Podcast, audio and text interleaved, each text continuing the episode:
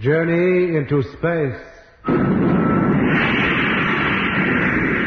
BBC presents Jet Morgan in Operation Luna.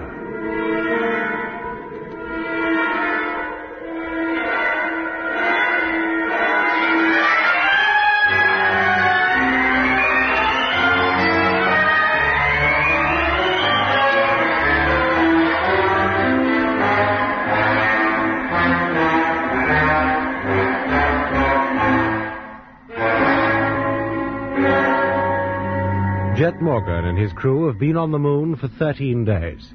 During that time, they've carried on their work of exploring the moon's surface and photographing the heavens. Twice since landing on the moon, strange sounds have been heard, and besides Doc seeing the image of a dome like structure on the televiewer screen, Jet had the uncanny experience of slipping, as he thought, backwards and forwards in time.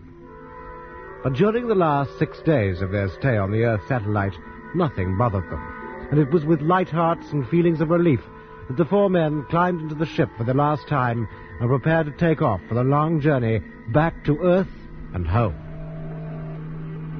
Ten. Five, four, three, two, one. Contact!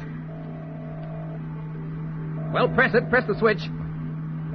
I did it. It didn't work. What? Press it again. Still nothing. Not a flicker. But on final check, the motor was okay. There can't be anything wrong. Hey, Chet, the radio's cut. And the radar. Now the televiewer's going. Listen. The gyro.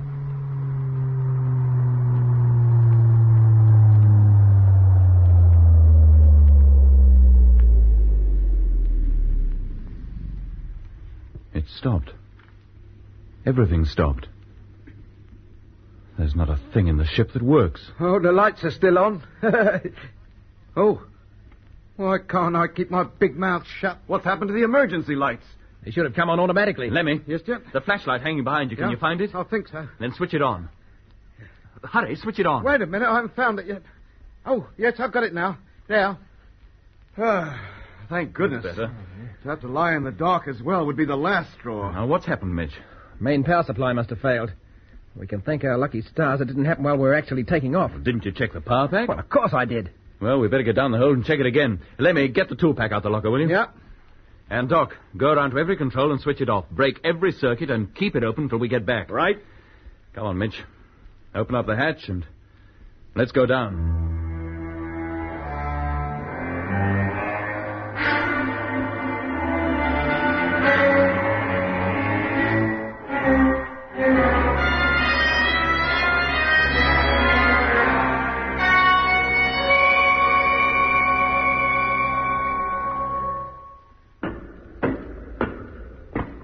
Well, Jet? Nothing wrong, so far as we can tell. Oh, well, thank goodness for that. Shall I start switching on again? Nothing wrong, but she doesn't work. Eh? She's as dead as a doornail. Is that right, Mitch? Yes, Doc. Beats me. I, I can't understand it at all. Fault must be somewhere else. Up here in the cabin. Uh, the main distributor board, maybe. Maybe. We'd better look at that next. Uh, while we're about it, you and Lemmy had better start checking the equipment you're responsible for. Okay. See if you can find any trouble there. Sorry, Jet. Just like it was before. As far as I can tell, there's nothing wrong with the radio, radar, or televiewer. The lighting circuit is intact and all. Doc? Uh, same in my department. Air conditioner and automatic oxygen supply are both packed in. Only the pressure indicators are working. They're not on the circuit. If the oxygen supply doesn't work, how do we breathe? Oh, we can regulate it by hand. Well, at least we won't suffocate. No. You checked the main fuses, didn't you, Lemmy? Yes, Jet, all intact. Well, gentlemen, until we trace the trouble, we're stuck. Stranded. We can't take off. We can't even go outside. The airlock doesn't work either. Blimey. What do we do now? Well, we'll look again. Go over every inch of the ship with a fine tooth comb. Unless we find what's wrong and put it right, we'll be here for good. Look, Jet. For nearly 48 hours we've been at it.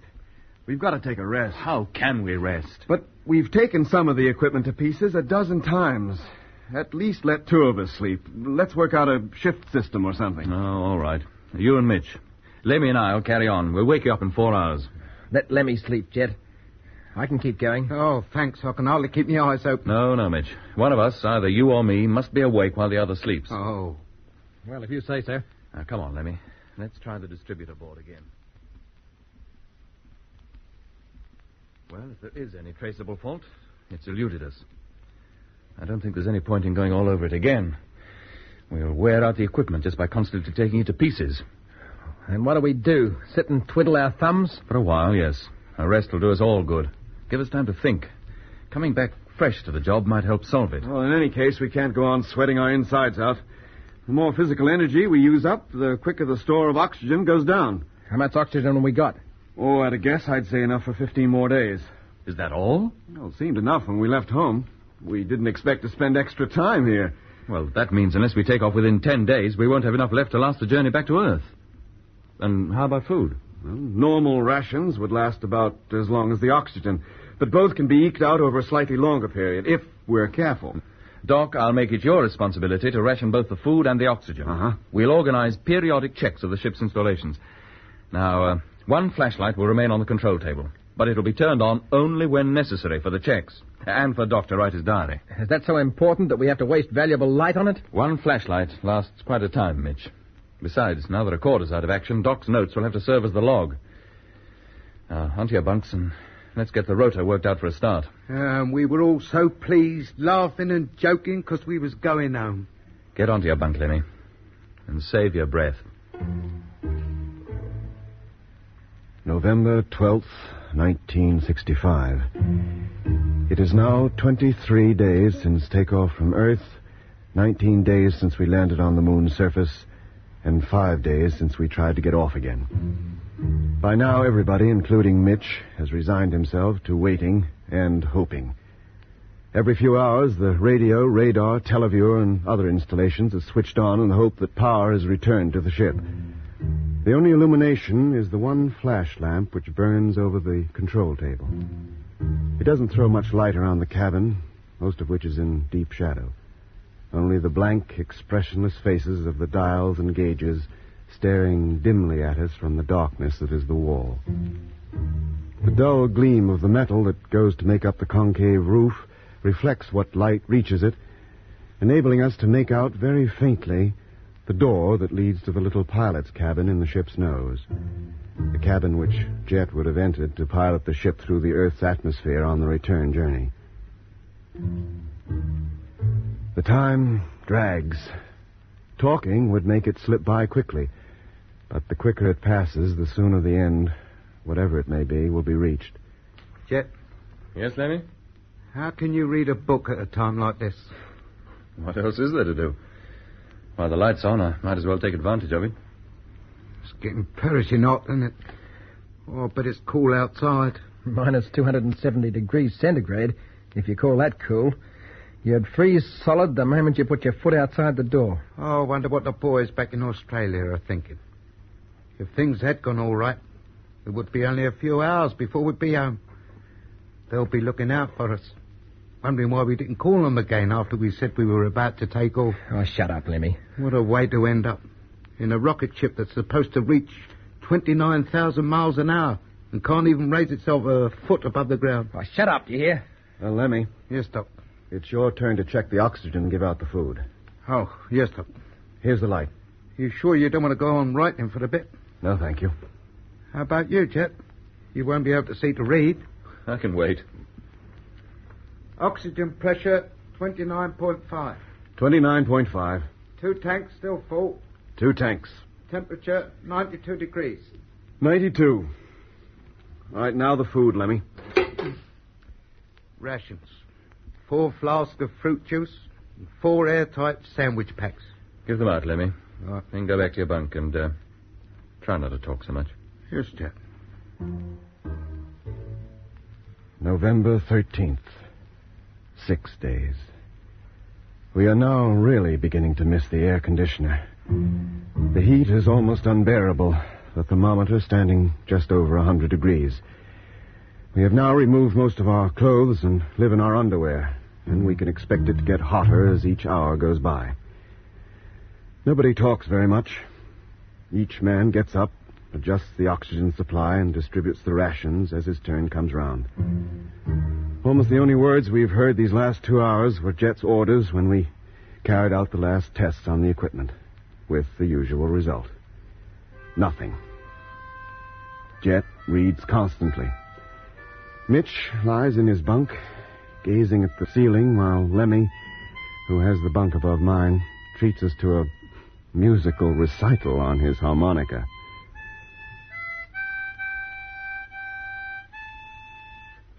Lemmy! Lemmy, cut out that row, will you? Blimey. What's up, Mitch? Haven't we got enough trouble without having that awful noise going on all the time? Who said it's a noise? Why can't you play something else for a I change? don't know nothing else. Well, shut up. Put the thing away. Now, hold on, Mitch. Yesterday you were only too glad to hear him play it. Well, I'm fed up with it now. Put it away, Lemmy. But I've got to do something to pass the time, Jet. Just lying here hour after hour, sweating and thinking, it's enough to give you the pip. Isn't there something we can do? Test the equipment again or something. It's not above an hour since we finished a check. Lemmy's right. Lying here in silence is bad. We ought to, ought to try to do something collective for short periods. At least keep our minds off things for a bit. How about a nice stroll outside? In the earthlight. Seven days. Heat gets worse. Temperature is now way above the hundred mark. None of us has hardly a stitch of clothing on, and our bunks are soaked with perspiration. Monotonously, time drags by. Equipment check, oxygen supply, rations, and in between, Jet doing his utmost to keep our spirits up. We must have played every parlor game that was ever invented. We lie in the dark and fire questions at each other on general knowledge. We no longer know or care whether the answers are right. We take turns reciting verses. It gives us something to do and takes our minds off the inevitable climax which slowly but relentlessly approaches. For, unless life returns to the ship within the next six days, it must be the end of us all. The Tower of London. That's 14 points to you. right, Lemmy, your turn. Uh, animal. Uh, four legs? No. Uh, two legs. No legs. No legs. No legs. And it's mineral. You just said it was animal. It's mineral. Uh, manufactured? And big. Like a huge donut. Is it manufactured? Made of metal. With a dome where the hole should be. And windows. And a blue light flashing on and off underneath. And it's coming here. Lemmy. It's coming, I tell you. It's right on us, What? Jet. It's glowing. It must be working. No, Oh, hold on, I'm coming. Oh! No, Jet, no. There, something on it. See? See it? Yes. Jet. Good Lord, what on earth is it? Jet.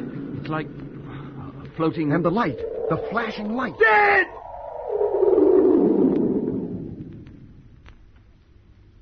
It's gone. Whatever it was, it's gone. The screen's still alive. You can see the stars. Oh, You could see the stars. yeah, it's dead again. Lemmy. Lemmy, you all right? Well, what's happened to him? I don't know. Uh, try to find the flashlight. I knocked it off the table in my hurry Um, to get over here. Yes, I've got it, Jed. Does it work? No. Oh. Lemmy, can you hear me? Well, the main lights. If the power's on, they should come on too. Lemmy, what's the matter? Answer me. Doc, the light switch just above the control table. Can you find it? Uh, oh, yeah, yeah, I got it. Ah, nothing. Stay where you are. I'll get another lamp out of the locker. Lemmy. Leave me alone. Lemmy, the power was on. Do you hear? It came on again. Oh, Lemmy, what's happened to you? What is it? I heard it. That music, I heard it again. You did? It was going to be a horse. The one that won last year's Derby. What was? My object. But when I started to answer the questions, it, it all got mixed up, and, and then that music came, and all I could think of was a.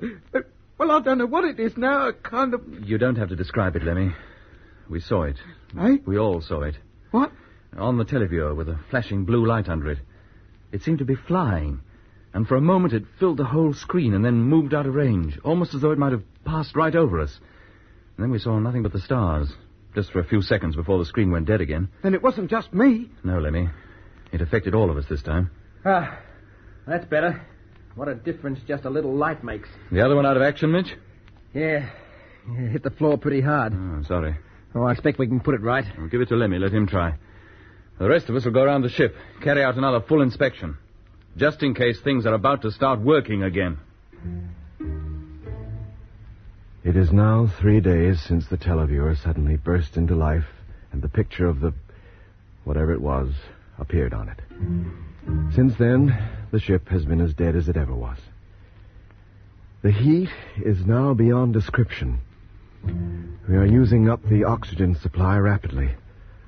I estimate we have barely enough to last nine days more. And we need five of those days for the return journey back to Earth. So we have now only four days left. Four days. If we haven't taken off by then. Jet, Yes, Lemmy? the light's on. Why aren't you reading? I've read this book four times now. I practically know it by heart. Is it any good? Oh, yes. I first read it as a child. It's always been a favorite of mine. Well, don't keep it all to yourself. Read us a bit. Yeah. Be better than just lying here staring at the ceiling and thinking. Well, uh, I don't think you'd like it all that much. How do we know until we've heard it? Yeah, go on, read it. Or some of it anyway. We can have another installment next time the light's on. Go on. Oh, all right. If you really want me to. What's it called? And who's it by? It's by H.G. Wells. Oh, yeah. And uh, it's called The First Man in the Moon. Oh, You still want to hear it? Yes, Jet.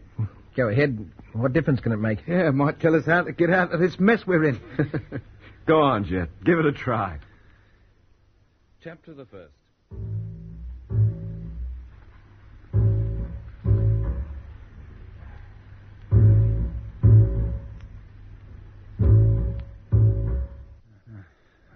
That's as far as we can go for now. It's time for the light to be put out for one hour. Turn it off, will you, Doc? yeah.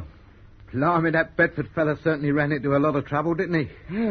Ingenious idea, those Selenites. Yeah, thank goodness we didn't meet up with any.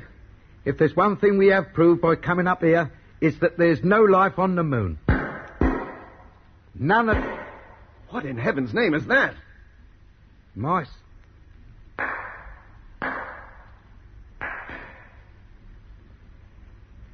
Seems to be coming from down in the hold, or from outside, down near the stern. There it goes again. On the other side this time. It's as though somebody were walking round the ship and tapping it to see what it was made of. We're trying to find a way in. What kind of a noise is that?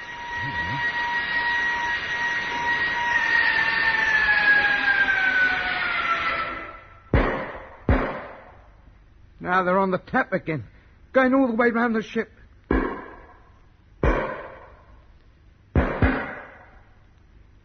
Lie still. And Mitch, turn on the light. Yes, Jet.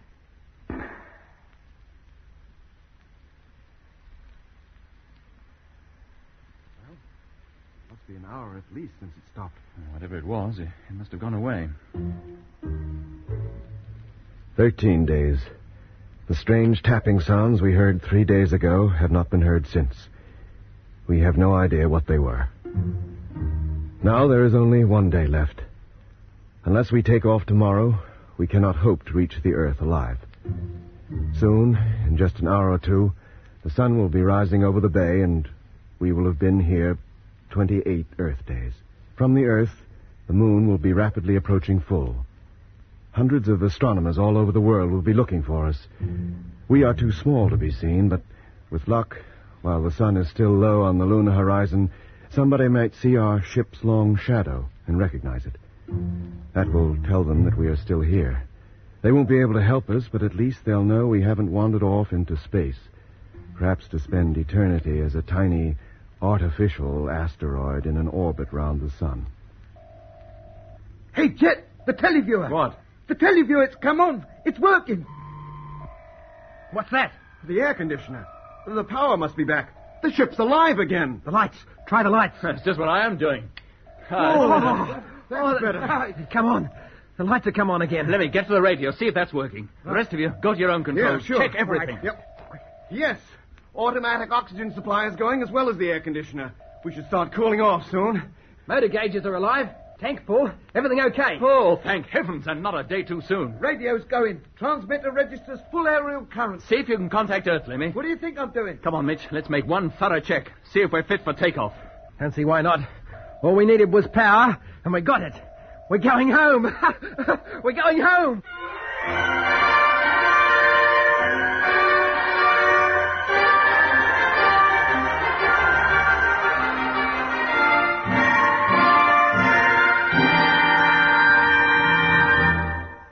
Hello, hello. Rocket ship Luna calling. Rocket ship Luna. Calling rocket launching ground. Wongawalla, Australia. Can you hear me? Come in, please. Over. Any luck, Lemmy? No, Chet, not a peep. Uh, transmitter okay? So far as I can tell, but they can't be listening. Well, you can't blame them. We're more than a week overdue. Well, somebody must be hearing us somewhere. Maybe trying to contact us, too. Shall I search around a bit? They won't necessarily be dead on frequency. Well, if you think it best. Yes, I do. I can't do worse than I am now. This band seems pretty full. Anybody listening to any of this should hear us. Always supposing they can understand what I'm talking about. Hey, Jet, Yes, mate? motor's okay. No reason why we shouldn't take off just as soon as you're ready. Well, we haven't contacted base yet. Oh, how long do you intend to give them? To the last minute. We can't risk approaching Earth without their help and information. And if we don't get them, Then we'll have to take off and take the chance. don't leave it too long, Jet. I don't think I could stand it if the power cut out again. Oh, we can stay here another 12 hours. We'll make that the deadline, unless we hear from base first and it's okay to take off sooner. Right. Keep at that radio, Lemmy. The sooner you contact Earth, the sooner we get away. I'll do my best. Nothing I've heard yet is trying to get us, and that's for certain. Hello. Hello, Earth. This is Rocket Ship Luna trying to contact Earth. Rocket Ship Luna calling from the moon. Come in, please. We need to hear from you urgently. Now, we'll try again. I know somewhere out in the world there is a gal for me. I'd like to find and make you mine. How happy we would be. Music, music, nothing but music. Night, night, sit outdoors and spoon. 'Cause I would buy a rocket ship and take you to the moon. Aye? We would have our honeymoon on the rocket ship. We would fly from star to star on our wedding trip. You could make your wedding Blimey. gown out of a big moon dame. Sprinkle stardust in your hair, you'd be a bird's big dream. What do they think they're doing down there playing that stuff? This is London calling in the overseas service of the BBC. Hey, Chit, London! Here is the news. It was announced from Canberra today that little hope can now be entertained for the crew of the experimental spaceship that landed on the moon a month ago. Oh, thanks very much. The rocket ship Luna took off from the Bay of Rainbows on the 27th of October. In the last radio message received from the ship, they said they would be calling again within six minutes, but nothing was heard. A statement from the launching ground at Wongawalla says that the ship must have either crashed back onto the moon or missed the Earth entirely. In that case, it must be somewhere out in space and lost forever. Aboard the ship were pilot Andrew Morgan, popularly known as Jet. Turn it off. engineer Turn it Stephen off? Mitchell, Yes, turn it off. designer of the ship, Fools. You're not kidding. We didn't say we had taken off. We said we were about to take off. Get back to the transmitter, Lemmy. Keep calling. Try to raise somebody. Okay. Hey, Jet. Uh, What is it, Doc? Come over here, quick. What? Now, What's the trouble? The screen. Look at the screen.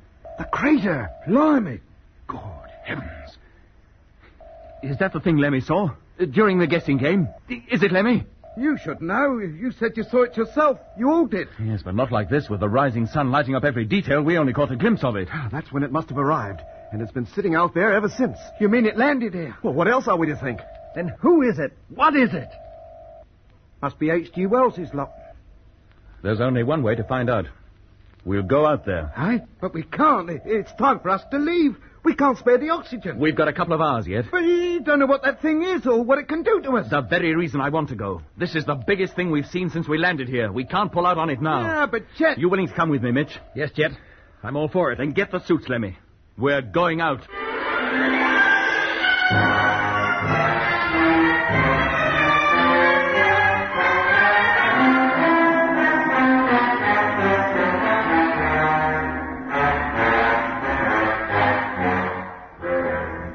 You've been listening to episode four of Journey into Space with Andrew Foles as Jet Morgan, Alfie Bass as Lemmy, Guy Kingsley Pointer as Doc, and David Williams as Mitch. Other parts were played by David Jacobs. The orchestra was conducted by Van Phillips, who also composed the music. Journey into Space was written and produced for the BBC by Charles Chilton.